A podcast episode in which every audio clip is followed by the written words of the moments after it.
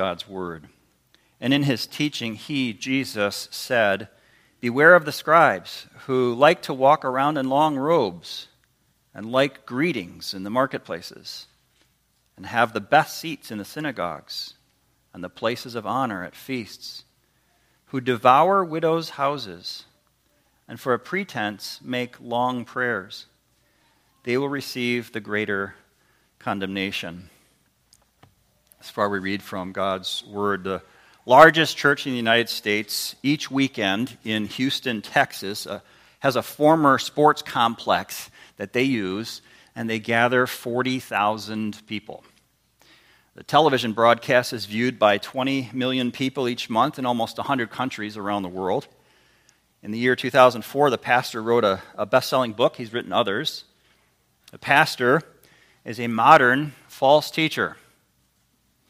We know that he's a false teacher from two things, his teaching and his living. He refuses to talk about sin. He does not preach the gospel of grace. He teaches that God heals everyone and makes everyone wealthy. If you're sick or poor, it's your fault because you're not trusting God enough. He teaches in another error called the word faith theology. You might have heard of it, name it and claim it. He craves and seeks popularity and praise from the world. To maintain his followers' approval, he teaches only the parts of the Bible the listeners deem acceptable. Therefore, he speaks much of happiness, never of sin, speaks much of heaven, never of hell, speaks about blessing, never about judgment. He gives them only what they want to hear, which is why they're coming. He preaches a partial gospel, which is no gospel at all. He has no financial accountability. He, his wife, his siblings, and other people related to him are all on staff, and they make undisclosed number of dollars. He lives in a seventeen thousand square foot mansion with an estimated value of eleven million dollars. He preaches an empty gospel to a packed-out church and lives like a millionaire.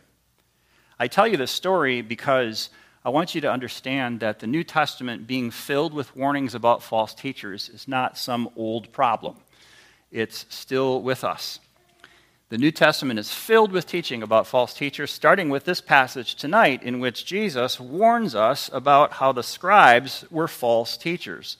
There are servants of God, and then there are those who masquerade as servants of God. There are those who draw attention to themselves, and then there are those who draw attention to Jesus Christ. And in this previous passage, this is, passage is very connected to the previous passage. And in fact, it's very connected to the next passage, verses forty-one to forty-four, which is too much to bite off for tonight. So we'll look at that next time. The connection to the second passage is widows in both. The connection to the previous passage is what I'm about to say. You know, the teaching that Jesus challenged them with, the false teachers, is taken on in verses thirty-five, thirty-six, and thirty-seven, which we studied last time, starting off with the question in verse thirty-five, how can the scribes say, this is having to do with the teaching of the scribes, how can the scribes say that the Christ is the son of David? They were actually teaching in such a way as to lead people to conclude that the Christ was only the son of David and not also God, so that he was human only and not divine. The teaching of false teachers is false. That's what he described in verses thirty-five to thirty-seven. Now in our next passage, tonight the passage we look at, verses thirty-eight, thirty-nine, and forty, Jesus shows now the living of the false teachers was false. The way that they're conducting themselves was false. So we'll see it in their teaching, and we see it in their living. You see it in both. The main point tonight is the um, top sentence in bold print on your bulletin. The Lord Jesus taught the crowd how to see false teachers and how to see God's judgment. So we begin in verse thirty-eight, and in his teaching, he said, "Beware of the scribes." This whole chapter, chapter twelve, has been about teaches Jesus teaching. Again, again, again, and again, he is teaching. Uh, often he had been asked questions, and then he answers those questions and does teaching in response to them. Here, he is now taking up his own teaching, rather than being asked questions. If you remember at the end of verse thirty-four, no one dared to ask him any more questions. So now he is teaching in the previous passage, thirty-five to thirty-seven, and then tonight in verses thirty-eight following. So he starts off saying what he wants to say and teaching what he wants to, te- to teach. I'm happy with the translation, the English Standard Version that you have, beware of the scribes, but I want you to understand and fill out the picture a bit for what that first word is. The first word, beware, can be translated to see. To see in the sense of having perception. See in the sense of noticing what's really going on with the scribes. What was it about the scribes that Jesus needed the crowds to see or notice or pay more attention to? What was it that presented a danger? That's what he's answering throughout the rest of the passage. So we'll see verses thirty-eight and thirty-nine, they crave being somebody and being honored. Secondly, in verse forty, that they use religion to hide their greed. And they're taking advantage of others, so they hide two things, their greed and they're taking advantage of others. And third, that they will receive God's judgment, which, of course, we all deserve from the end of verse forty. So first, they crave being somebody and being honored. This is what they're supposed to see, to see, to notice, to beware of.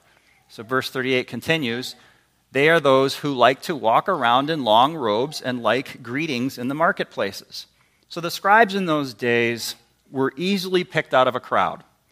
The scribes were the ones who had the linen robes, a long white mantle on top of the robe, and the mantle would reach to his feet. And all along the sides of the mantle were very long fringes. And the fringes on the edge were made up of very small strings, but very long strings. So as he would move about, the scribe would be involved in a lot of flowing, a lot of movement of cloth. A lot of a movement catches attention. They they wanted that. They wanted to be seen as men of distinction. They they wore white, and a lot of people wore colors, but they left that for the common people to wear the colors. The, the scribes were those who expected to be respected by the crowds, and people did. They held them in awe. And when an ancient scribe passed by an ancient crowd, the people would stand up as they pass by out of respect for them. Much like as we enter a courtroom, they say, all rise. Well, they would just do that naturally as the scribes would move about the town. And the scribe was greeted with titles such as rabbi or father or master. And Jesus is confronting all of this practice. It's far from what they should be. They were not interested in helping people with the hurts and needs that they have. All they wanted was to be seen and to have people admire them. They wanted status, and everyone was expected to constantly pay attention to their rank and their position.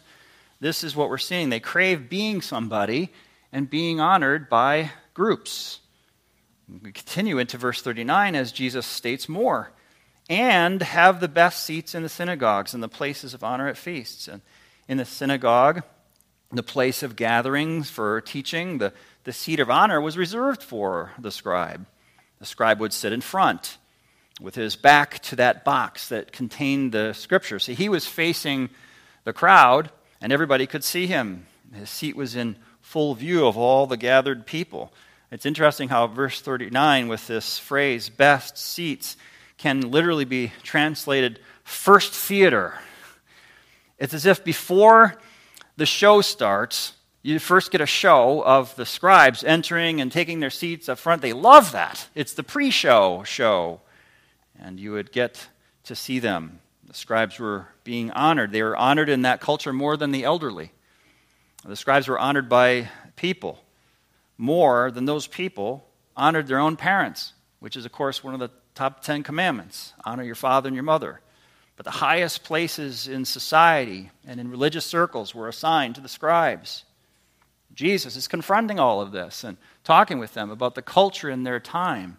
And Jesus here is condemning the scribes for their desire for these recognitions of status. And he saw that the scribes loved it. They, they loved the attention, that the scribes were eating it up and becoming more and more satisfied with themselves. So he's telling the crowds to beware, to see this, to perceive it for what's happening. Are they religious leaders for you? Are they? Moving to our second point, they use religion to hide. To hide what? Two things. One, their greed, and two, hide their taking advantage of others.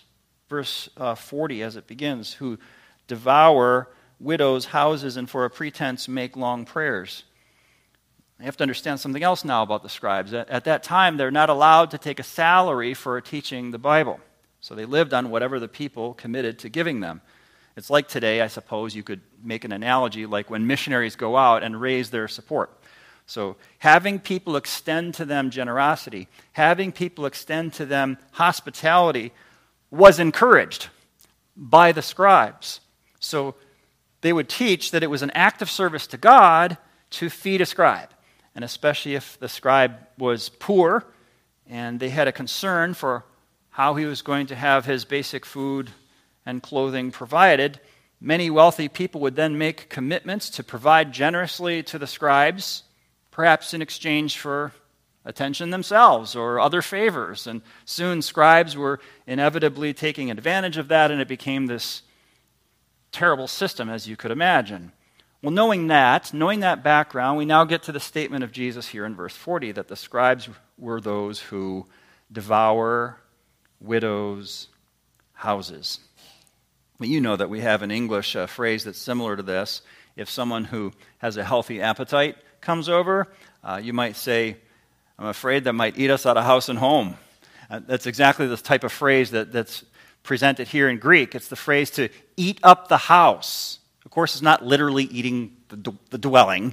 It's eating all the food that you might have and asking for more. It's a very healthy appetite, but not literally eating the house. More like to swallow the house, but not literally, only metaphorically. And of course you understand what it means.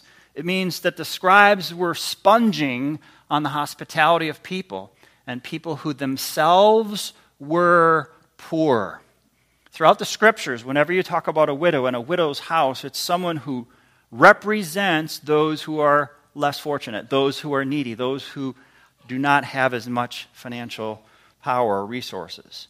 The vulnerability of widows is front and center here as representing the poor. It's a theme throughout Scripture. To rip off a widow or a poor person is particularly despicable in Scripture and, of course, in the teaching of our great Rabbi Jesus.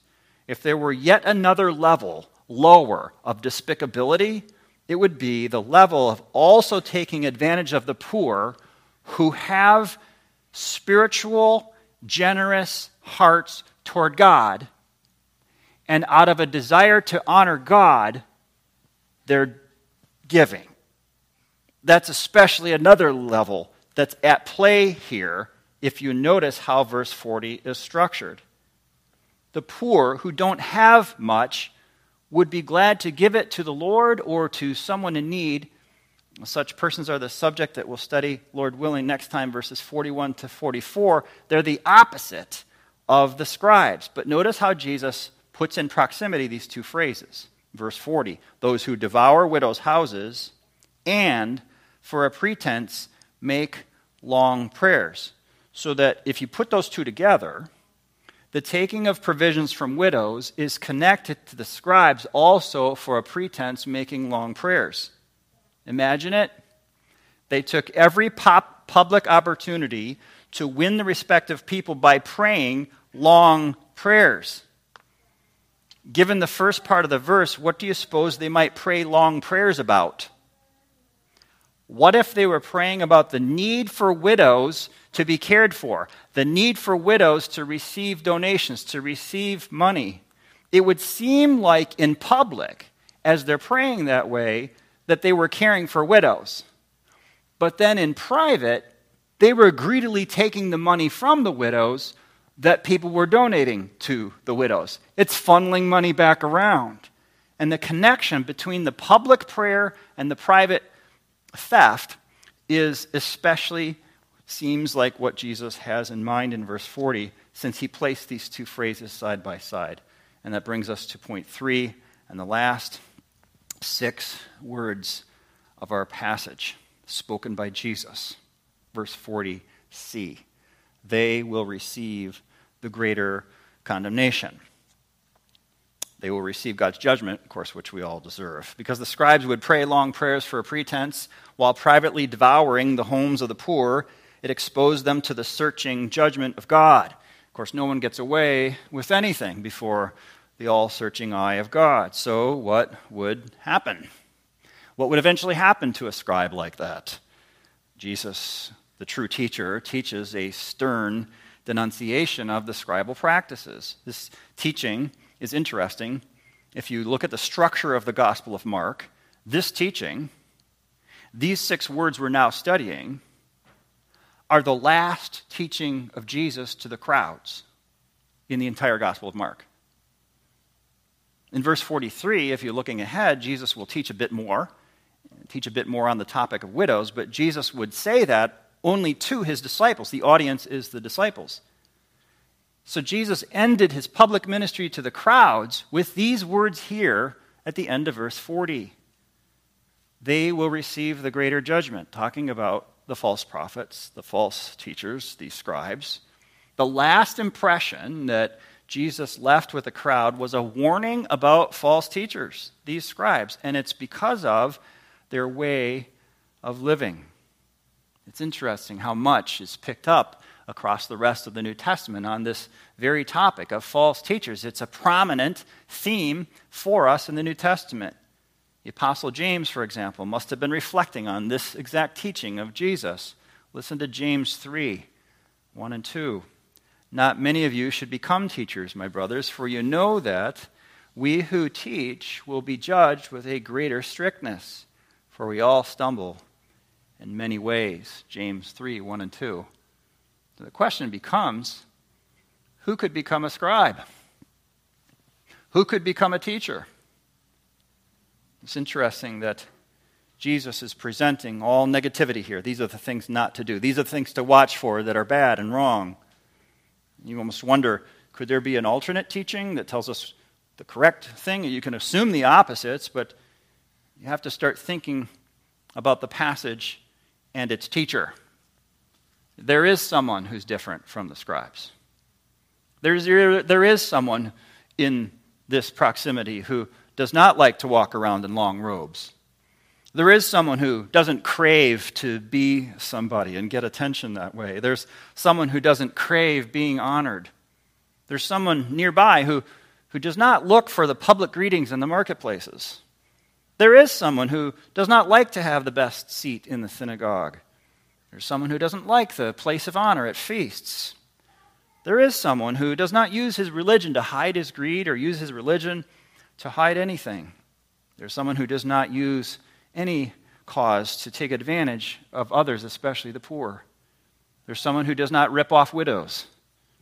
There's someone who does not, for a pretense, make long prayers in public. There's someone who teaches that Jesus is the Lord, David's Lord and David's God. That someone, of course, is Jesus, the teacher himself. Only Jesus loves others as himself. The rest of us condemned along with the scribes. We're greedy, we're selfish.